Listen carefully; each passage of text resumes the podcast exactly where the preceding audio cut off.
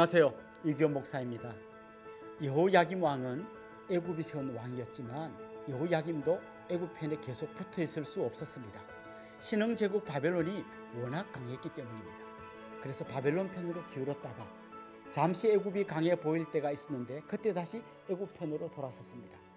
그랬다가 결국 바벨론의 침공을 받았습니다. 그 와중에 여호야김은 죽고 그의 아들 여호야긴이 왕이 되었습니다. 그러나 여호야긴은 100일 정도 왕으로 있다가 바벨론에게 포로로 잡혀가게 되었습니다. 그리고 다시 요시아의 아들이었던 시드기야가 왕이 되어서 11년 정도 통치했는데 마지막에 다시 애굽편에 서서 바벨론에게 맞서보려고 하다가 결국에는 바벨론의 침공을 받게 되었고 그때 유다는 완전히 망했습니다. 특히 그 마지막 왕인 시드기야는 자기 눈앞에서 왕자들이 죽는 장면을 지켜보아야 했습니다.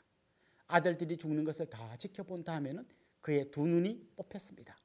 그 상태로 바벨론에 끌려가서 결국에는 죽었습니다. 바벨론을 배반하는 나라가 어떻게 되는지 확실하게 보여준 겁니다. 그때 에루살렘 성은 무너지고 하나님의 성전도 불타게 되었습니다. 다윗과 솔로몬 시대에 그렇게 강성했던 나라가 이렇게 무너진 것입니다. 열왕기 상하를 기록한 저자는 끊임없이 질문을 던졌을 겁니다. 하나님의 선민인 우리가 왜 저 개, 돼지 취급받던 이방인들에게 망했지? 그리고 하나님의 성전이 무너진다는 게 말이 되나? 이런 질문이 떠올랐을 겁니다. 이건 단지 힘없는 나라가 망한 이야기가 아니라 하나님의 백성인 이스라엘이 절대 망할 수 없는 나라가 망한 겁니다. 그러니 그들의 고민도 엄청 깊었을 겁니다. 사실 열왕기서는 그런 심각한 질문에 답을 주는 말씀입니다. 왜 망했습니까? 우선 유다의 왕들은 줄을 잘못 썼습니다. 강대국 사이에서 어느 쪽에 줄을 서야 할지 잘 몰랐습니다. 전통적인 강국이었던 애국과 신흥 제국 바빌론 사이에서 왔다 갔다 하다가 결국은 망했습니다. 새롭게 떠오르는 바빌론 대신에 서서히 지는 해 같았던 애굽편에 잘못 줄 섰다가 바빌론에게 망한 것입니다. 그러나 그건 겉으로 본 멸망의 이유입니다. 열왕기서 저자는 원인을 다른 곳에서 찾고 있습니다. 그들이 망한 것은 바벨론 대신에 애굽에 붙었기 때문에 망한 것이 아니라 하나님 대신 우상을 섬겼기 때문에 망했다는 겁니다. 외계적으로 줄을 잘못 쓴 것은 겉으로 드러난 이유이고 진짜 이유는 하나님 편에 서야 하는데 우상 숭배하는 쪽에 섰기 때문이라는 겁니다. 결국 그들은 눈에 보이지 않는 하나님 대신에 눈에 보이는 우상을 섬겼습니다. 하나님을 섬기면서 이웃을 사랑하는 하나님 나라 백성의 삶 대신에 당장의 내 삶을 윤택하게 해줄 것 같은 우상을 따라갔습니다. 그러다가 하나님의 채찍을 맞은 겁니다.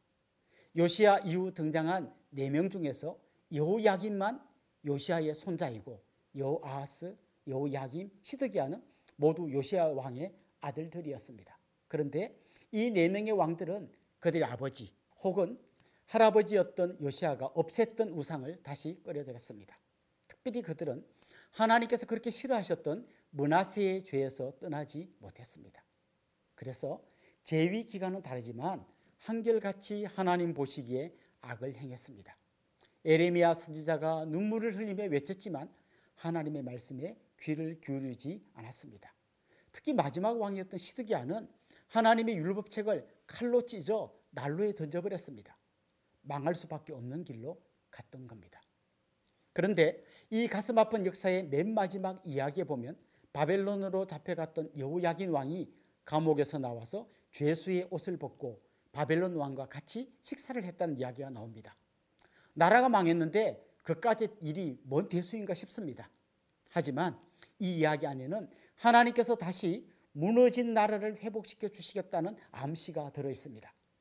에스라서에 보면 바벨론의 포로로 잡혀갔던 사람들이 귀환할 때 스룹바벨이 지도자가 되어서 돌아왔고 그들이 다시 성전을 세우는 이야기가 나옵니다. 이 스룹바벨이 여호야긴의 손자였습니다. 뿐만 아니라 마태복음 1장에 보면 예수님의 족보에 여고냐가 등장하는 것을 볼 수 있습니다. 이 여고냐가 바로 여호야긴의 다른 이름입니다. 결국 하나님은 이스라엘이 망한 그 자리에 예수님을 통해서 영적 이스라엘인 하나님의 나라를 세우신 것입니다. 그리고 예수님을 그 나라의 영원한 왕으로 세워주신 것입니다. 결국 열왕기서는 우리 스스로 왕이 되려 하지 말고 영원한 왕이신 주님을 의지하라고 말씀하고 있습니다. 우리 같이 열왕기하 24장, 25장을 읽어봅시다. 제 24장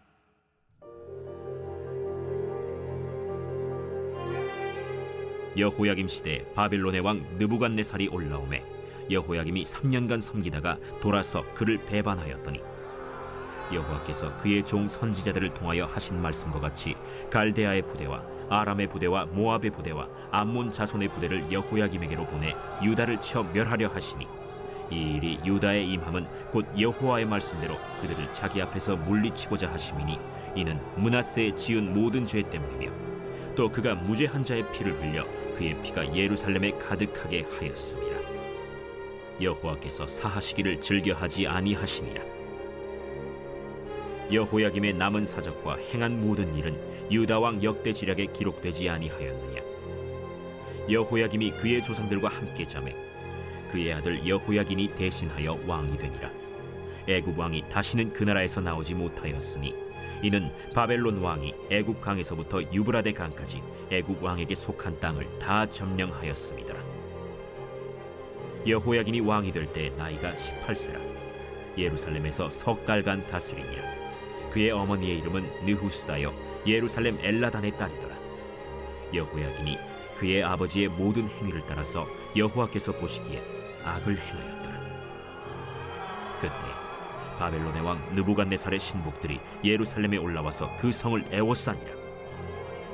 그의 신복들이 애워쌀 때 바벨론의 왕 느부갓네살도 그 성에 이르니 유다의 왕 여호야긴이 그의 어머니와 신복과 지도자들과 내시들과 함께 바벨론 왕에게 나아가매 왕이 잡으니 때는 바벨론의 왕 여덟째 해이라. 그가 여호와의 성전의 모든 보물과 왕궁 보물을 집어내고 또 이스라엘의 왕 솔로몬이 만든 것 곧 여호와의 성전의 금그릇을 다 파괴하였으니 여호와의 말씀과 같이 되었더라.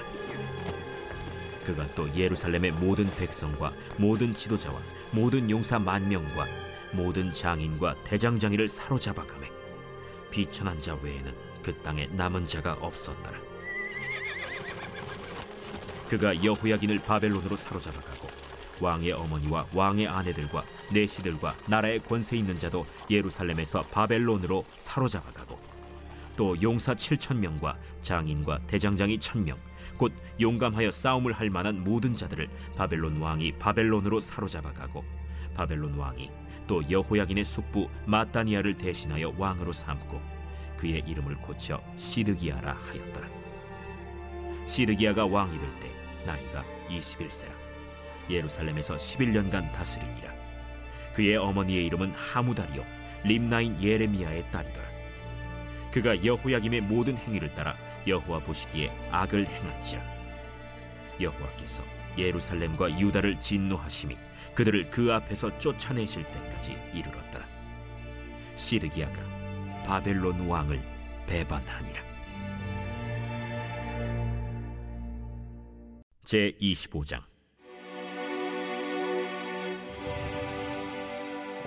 시르기야 제9년 열째 달 10일에 바벨론의 왕 느부갓네살이 그의 모든 군대를 거느리고 예루살렘을 치러 올라와서 그 성에 대하여 진을 치고 주위에 토성을 쌓음에 그 성이 시르기야 왕 제11년까지 포위되었더라 그해 넷째 달 9일에 성중에 기근이 심하여 그 땅 백성의 양식이 떨어졌더라. 그 성벽이 파괴되며 모든 군사가 밤중에 두 성벽 사이 왕의 동산 견문길로 도망하여 갈대아인들이 그 성읍을 애워쌌으므로 그가 아라바 길로 가더니 갈대아 군대가 그 왕을 뒤쫓아가서 여리고 평지에서 그를 따라잡음에 왕의 모든 군대가 그를 떠나 흩어진지라. 그들이 왕을 사로잡아 그를 림나에 있는 바벨론 왕에게로 끌고 가매 그들이 그를 신문하니라. 그들이 시르기야의 아들들을 그의 눈앞에서 죽이고 시드기야의 두 눈을 빼고 노사슬로 그를 결박하여 바벨론으로 끌고 갔더라. 바벨론 왕 느부갓네살의 열아홉째 해 5월 7일에 바벨론 왕의 신복 시위대장 느부사라단이 예루살렘에 이르러 여호와의 성전과 왕궁을 불살고 예루살렘의 모든 집을 귀인의 집까지 불살랐으며 시위대장에게 속한 갈대아 온 군대가 예루살렘 주위의 성벽을 헐었으며 성중에 남아 있는 백성과 바벨론 왕에게 항복한 자들과 무리 중 남은 자는 시위대장 느부사라단이 모두 사로잡아가고 시위대장이 그 땅에 비천한 자를 남겨두어 포도원을 다스리는 자와 농부가 되게 하였더라. 갈대아 사람이 또 여호와의 성전의 두 놋기둥과 받침들과 여호와의 성전의 놋바다를 깨뜨려 그 놋을 바벨론으로 가져가고 또 가마들과 부삽들과 부집개들과 숟가락들과 섬길 때에 쓰는 모든 놋그릇을 다 가져갔으며 시위대장이 또 불옮기는 그릇들과 주발들 곧 금으로 만든 것이나 은으로 만든 것이나 모두 가져갔으며 또 솔로몬이 여호와의 성전을 위하여 만든 두 기둥과 한 바다와 받침들을 가져갔는데 이 모든 기구의 논무게를 헤아릴 수 없었으니 그 한 기둥은 높이가 열여덟 규빗이요. 그 꼭대기에 논머리가 있어 높이가 세 규빗이요 그 머리에 둘린 그물과 석류가 다 노시라. 다른 기둥의 장식과 그물도 이와 같았더라. 시위대장이 대제사장 스라야와 부제사장 스바냐와 성전 문지기 세 사람을 사로잡고 또 성중에서 사람을 사로잡았으니 곧 군사를 거느린 내시 한 사람과 또 성중에서 만난 바 왕의 시중 다섯 사람과 백성을 징집하는 장관의 서기관 한 사람과 성중에서 만난 바 백성 육십 명이라 시위대장 느부사라단이 그들을 사로잡아 가지고 림나 바벨론 왕에게 나아가매 바벨론 왕이 하마 땅 림나에서 다 쳐 죽였더라. 이와 같이 유다가 사로잡혀 본토에서 떠났다. 유다 땅에 머물러 있는 백성은 곧 바벨론 왕 느부갓네살이 남긴 자라. 왕이 사반의 손자 아히감의 아들 그달리아가 관할하게 하였더라. 모든 군대 지휘관과 그를 따르는 자가 바벨론 왕이 그달리아를 지도자로 삼았다 함을 듣고 이에 느다니아의 아들 이스마엘과 가레아의 아들 요하난과 느도바 사람 단후메스의 아들 스라야와 마가 사람의 아들 야사니아와 그를 따르는 사람이 모두 미스바로 가서 그달리아에게 나아가매 그달리아가 그들과 그를 따르는 군사들에게 맹세하여 이르되 너희는 갈대아인을 섬기기를 두려워하지 말고 이 땅에 살며 바벨론 왕을 섬기라. 그리하면 너희가 평안하리라. 7월에 왕족 엘리사마의 손자 느다니아의 아들 이스마엘이 부하 10명을 거느리고 와서 그달리아를 쳐서 죽이고 또 그와 함께 미스바에 있는 유다 사람과 갈대아 사람을 죽인지라 노소를 막론하고 백성과 군대 장관들이 다 일어나서 애굽으로 갔으니 이는 갈대아 사람을 두려워함이었더라. 유다의 왕 여호야긴이 사로잡혀간 지 37년. 곧 바벨론의 왕 에윌무로닥이 즉위한 원년 12월 그달 27일에 유다의 왕 여호야긴을 옥에서 내놓아 그 머리를 들게 하고 그에게 좋게 말하고 그의 지위를 바벨론에 그와 함께 있는 모든 왕의 지위보다 높이고 그 죄수의 의복을 벗게 하고 그의 일평생에 항상 왕의 앞에서 양식을 먹게 하였고 그가 쓸 것은 날마다 왕에게서 받는 양이 있어서 종신토록 끊이지 아니하였더라.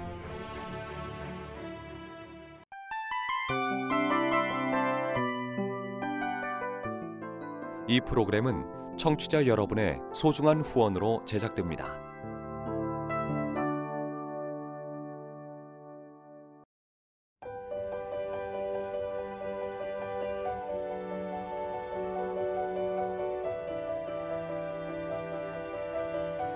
세상에는 수많은 교회들이 있지만 더 깊이 있는 말씀 강해를 찾기 위해 크기로만 교회를 선정하지 않습니다.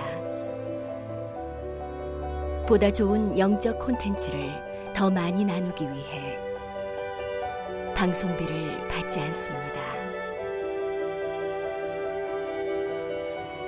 1년 365일 복음만 전하고 싶어서 우리는 광고를 하지 않습니다.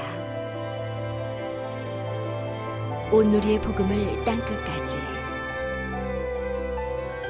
CGN TV와 함께 땅끝 선교사가 되주세요.